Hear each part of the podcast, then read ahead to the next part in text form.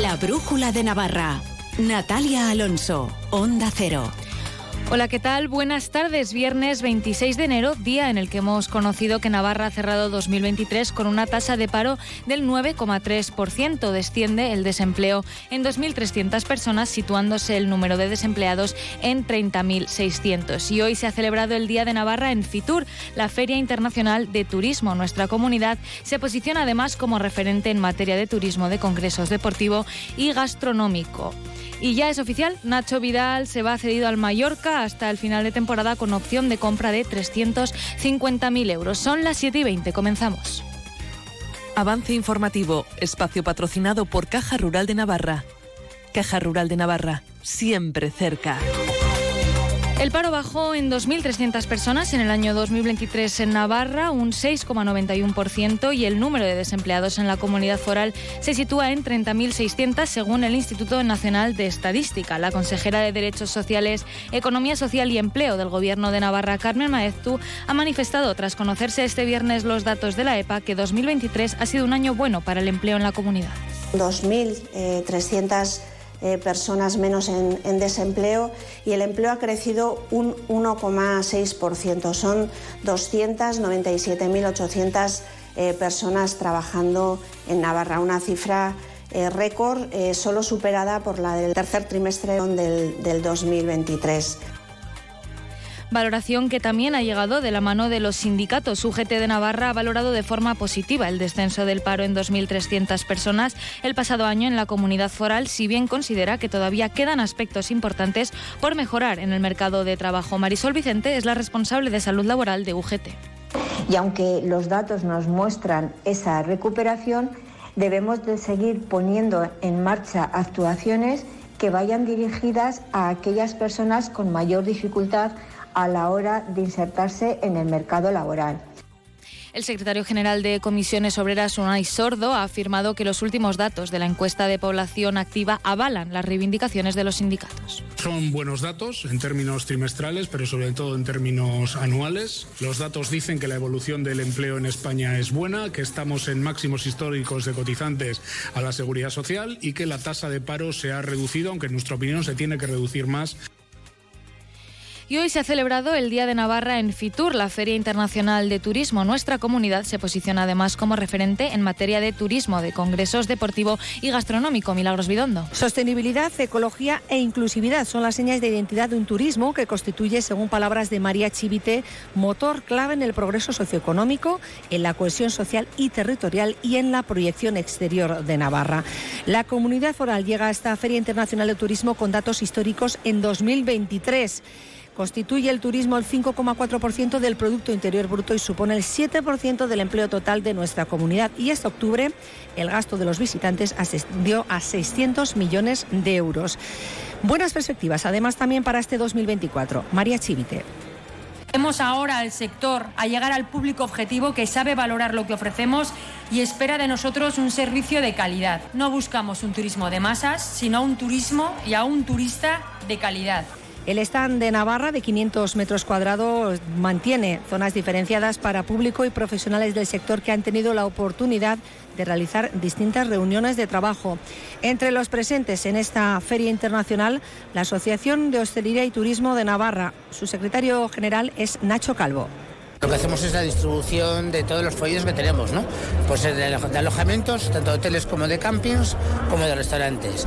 Además, la novedad de este año es el, catálogo de campings específico de cicloturismo para lanzar ese proyecto que ya llevan dos años trabajando los campings. Durante el fin de semana hay previstas varias actividades dirigidas al público visitante de esta feria. Consistirán en catas de vino rosado, de queso de Navarra, de la varietal garnacha, también de pacharán y de aceite feria a la que también han asistido buena parte de los dirigentes políticos de nuestra comunidad. Jorge Tirapu. La presidenta María Chivite también se ha referido al viaje que va a emprender la próxima semana a Bruselas para abordar el futuro en el sector de la automoción con la vista puesta en la electrificación de Volkswagen Navarra. Lo que le vamos a trasladar son las necesidades que las distintas regiones tenemos para hacer una buena transformación de todo el sector eh, automoción, bien sean necesidades de formación, bien sean necesidades de infraestructuras y en todo caso también dotación presupuestaria que tendrá que venir acompañada de esas necesarias transformaciones que tenemos que hacer para hacer una industria pues más competitiva, más sostenible y más digitalizada.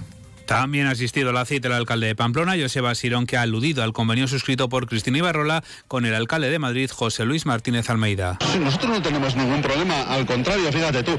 Pero lo que a mí me da la impresión es de que no existía, de que no existía nada, de que si en algún momento habían hablado de, hacer alguna cosa a un nivel muy informal y el señor Almeida lo que pretende es eh, mm, cargarse esa posibilidad y al mismo tiempo echarme la culpa a mí. Lo cual, en fin, igual le vale para, para Madrid, pero en Pamplona las cosas hay que trabajárselas un poquito más.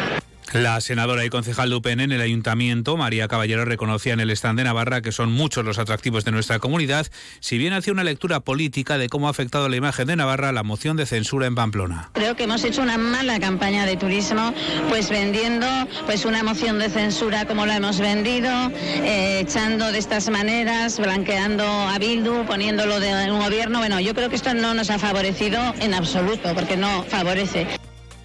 Por otra parte, tras anunciarse ayer que en febrero dará comienzo el proceso para reurbanizar el paseo Sarasate en plataforma única con el objetivo de preservar el arbolado, nos hemos desplazado hasta el paseo para hablar con comerciantes y vecinos de la zona. La visión general de los dueños de los comercios del paseo Sarasate es negativa, no prevén buenos meses durante las obras, pero aún así esperan que una vez finalizadas sí sea un proyecto que les aporte más tráfico de clientes diariamente tomaremos nuestras previsiones para fechas importantes como San Fermín. Es, es, mucho tiempo, pero bueno, tenemos que adaptarnos y ser pacientes, no nos queda de otra. Tiene que suceder, tiene que hacerse. Desde que yo llegué aquí hace tres años se está haciendo. Yo estaba preparado para eso desde hace tres años. Favorecernos, seguramente que sí. Lo único que la, la obra, pues ya ves, 15 meses, o sea, hay que aguantar el tirón. Ese es el tema. Si nos pudiésemos quejar en algún sitio, pues sí, pero... Por otro lado, los vecinos de la zona tampoco están de acuerdo con la decisión de las obras. Algunos lo ven como algo innecesario y otros lo ven como una molestia para su día a día. La obra esta yo la considero francamente innecesaria. Me parece más un tema de guerra política entre los partidos por querer apuntarse algún tanto, pero lo que sí que me parece que útil es que se mantengan los, los baños públicos que hay aquí. O sea, lo de las obras me preocupa sobre todo por el ruido, o sea, porque en el fondo 15 meses es una barbaridad. Yo vivo justo al lado por cierto, el Consejo Político de UPN deberá ratificar esta tarde la fecha propuesta por la Ejecutiva de la Formación Regionalista para celebrar el decimotercer Congreso del partido. UPN deberá afrontar en su Congreso la renovación de sus dirigentes, mientras el actual presidente Javier Esparza no ha desvelado si optará a seguir al frente del partido. Lo que se avanzó es que no será de nuevo el candidato al gobierno en las elecciones forales de 2027. Y en otro orden de cosas, la Catedral de Pamplona acogerá este sábado a partir de las 11 la ordenación episcopal de Florencio Rosselló como nuevo arzobispo de Pamplona. Agradezco al Santo Padre la confianza que ha tenido para confiar el pastoreo de la diócesis de Pamplona y Tudela. Me impone, me impresiona esta gran responsabilidad. Solo con la fuerza del Espíritu asumo esta responsabilidad. Y hoy tenemos que lamentar el fallecimiento de un varón de 36 años, vecino de Tudela, en un accidente de tráfico registrado en un camino en el término municipal de la capital Rivera cuando iba a trabajar. El accidente consistió en el vehículo eh, monovolumen cuyo conductor salió despedido. Agentes de la agrupación de tráfico de la Guardia Civil de Navarra son los encargados de la investigación de las causas, instrucciones y diligencias. La previsión del tiempo que nos llega de la mano de la Agencia Estatal de Meteorología con Luz Cepeda. Buenas tardes. Buenas tardes. El fin de semana continuará el tiempo estable y soleado en la Comunidad Foral de Navarra, cambios locales en las temperaturas, pero seguiremos en general con temperaturas durante el día altas para la época del año. Eso sí, mañana con las nieblas matinales bajarán las temperaturas en la ribera de Navarra, subirán un poco las temperaturas en los Pirineos y en la vertiente cantábrica. Por la mañana nubes bajas en la ribera baja, dando lugar a brumas y bancos de niebla. Durante el día ambiente soleado con algunas nubes altas. La temperatura máxima prevista de 22 grados en Batán, 19 en Roncal, 16 grados en Pamplona, 15 en Tudela, Estella Lizarra y Tafalla. Es una información de la Agencia Estatal de Meteorología. Tenemos 11 grados ahora mismo en el centro de Pamplona. Les dejamos con Javier Saralegui de Cana.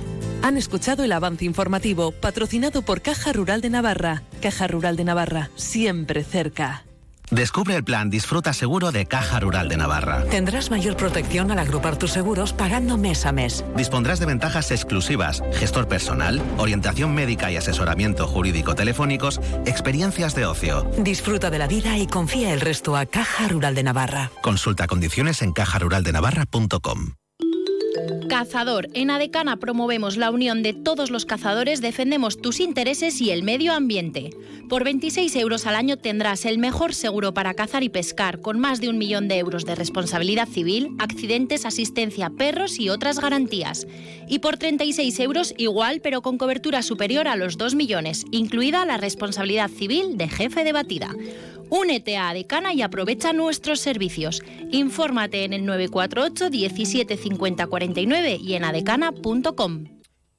En la Brújula de Navarra hablamos de caza, pesca y naturaleza en el espacio de Adecana, la Asociación de Cazadores Navarros. Saludamos hoy a Miguel Íñigo. Hola Miguel, ¿qué tal? Buenas tardes. Bueno, buenas tardes. Buenas tardes. Hoy queremos, te hemos llamado para que nos hables sobre el uso de armas y los menores, sobre los menores en el monte, los menores en la caza, qué pueden, qué no pueden, eh, eh, qué deben, qué no deben y qué se les recomienda a, a los menores cuando asisten a, a, una batida o una jornada de, de caza.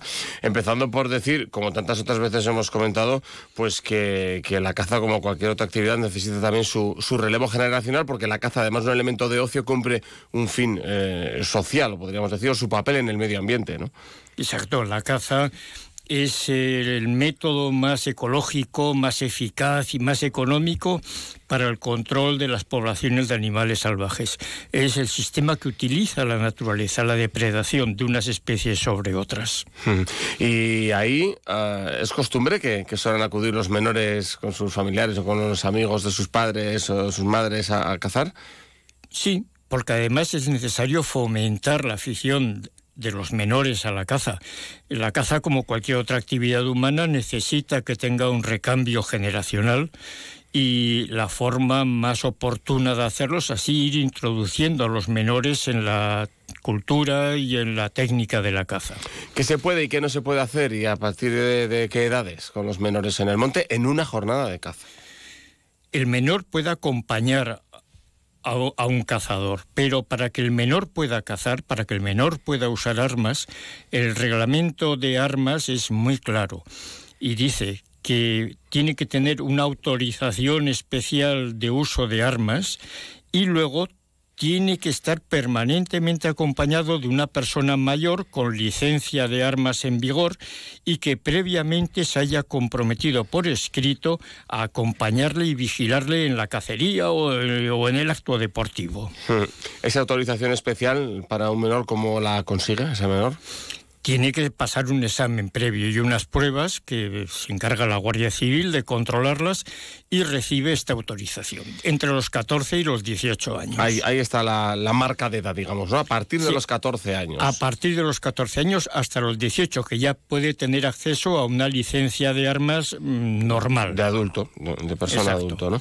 El reglamento de armas es eh, una reglamentación eh, local, autonómica, nacional es nacional, uh -huh. es nacional. El control de armas está eh, adjudicado a la Guardia Civil y es ella la que organiza las pruebas. ¿Y es la eh, única norma al respecto o hay otras normas autonómicas que puedan complementar o...?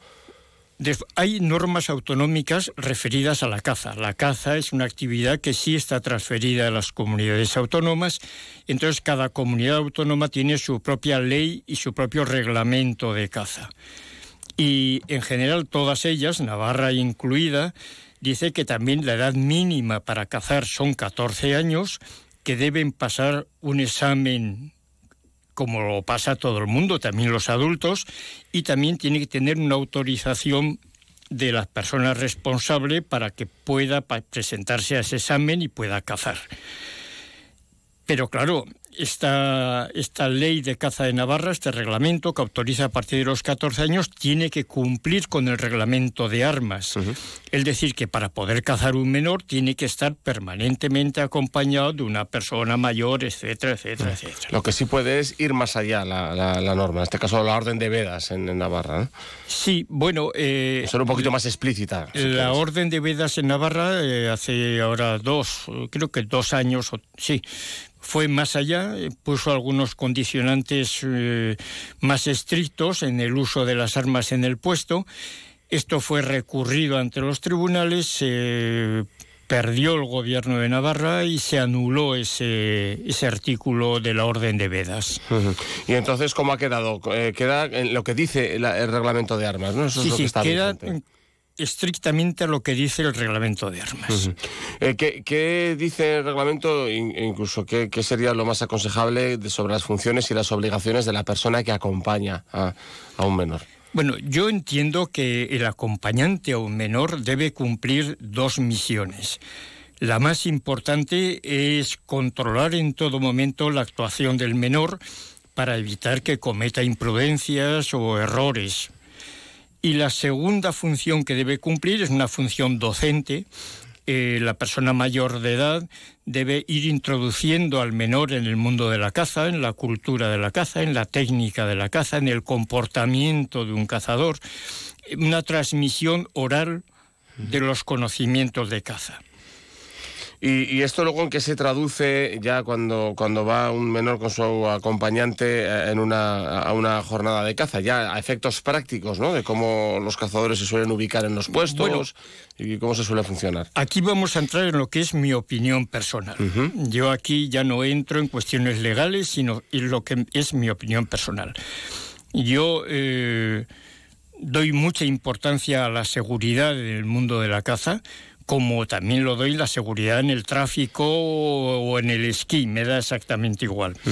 Eh, en cualquier actividad que hagamos tenemos que poner todas las medidas de prudencia para evitar accidentes. Entonces yo interpreto que ese acompañamiento, ese control, requiere una serie de requisitos. Entonces vamos a, a ponernos en dos situaciones que son muy concretas. Lo que se llama un puesto desdoblado, que es cuando dos personas van a un mismo puesto de caza, se abre una o los dos a izquierda o a derecha del puesto para abarcar un poco más de terreno, dispuestos a usar sus armas. Eso está absolutamente prohibido en todas las legislaciones de caza. Aquí no hablamos de menores ni nada, sino no, no, no, no, dos personas, aunque sean adultos. Eso está por razones de seguridad. No te debes mover del puesto que te han asignado. Eso es desdoblar el puesto. Pero aquí estamos hablando de lo que podemos llamar un puesto doble, cuando dos personas, por razones económicas o de cualquier otro índole, comparten un mismo puesto, que es lo que podemos asimilar un poco a cuando vas con un menor. Son dos personas cazadoras compartiendo un puesto. En este caso, las legislaciones de Andalucía, de Castilla-La Mancha, de Extremadura, prohíben expresamente el uso simultáneo de las armas por los dos cazadores. Cada lance le corresponde a un cazador y el uso simultáneo de las armas sobre una misma pieza está totalmente prohibido. Yo creo que eh, eh, es mi opinión que aquí debemos aplicar ese mismo criterio por razones de pura seguridad. Es decir, en Navarra no está prohibido, no está recogido expresamente. No está expresamente prohibido. En otras autonomías sí. Es, más, eh, estaba, estuvo mm, prohibido, pero eh, una sentencia judicial ha, anulado, ha desaparecido. ha desaparecido. Pero yo creo que hay razones de seguridad y sobre todo porque si el mayor debe ejercer un control sobre el menor no puede estar distraído en otras cosas, en, disparar él. Aquí está la clave, entonces. Por poder, en Navarra se podría simultanear el disparo, pero la recomendación de Miguel Íñigo, es, y más yendo con un menor, eh, es que no se simultanee, ¿no? y que... Exacto, esa es mi recomendación. Bueno, pues nos queda claro cuál es el, marco legal, cuál es la, situación y, qué es lo más eh, idóneo a la hora de ir al monte y a cazar con menores, a los que pues, se les va metiendo el gusanillo también, van comprendiendo, les gusta la naturaleza como a los adultos y van entrando, adentrándose en este mundo de la caza, siempre con esa precaución. Pues Miguel Íñigo, muchas gracias por estas explicaciones y hasta una próxima ocasión. Buenas tardes. Hasta la próxima. Fin de semana repleto de diseño en Pamplona. ¿Dónde? En Crea Navarra, Arte Digital y Tecnología. El sábado 3 de febrero, jornada de puertas abiertas en Crea Navarra, con talleres y sesiones informativas para las carreras oficiales en diseño gráfico, moda, interiores, animación 3D y diseño y creación en videojuegos. No te quedes sin tu plaza. Apúntate en la web www.creanavarra.es. Terminamos aquí la brújula de Navarra. Recuerden que hoy viernes también es un buen día para donar sangre, todos los días lo son. Tienen toda la información en la página web de la Asociación de Donantes de Sangre adona.es. Recuerden que hoy a las 9 menos 10 volvemos con toda la actualidad del deporte navarro de la mano de Javier Saralegui. Pasen un buen fin de semana.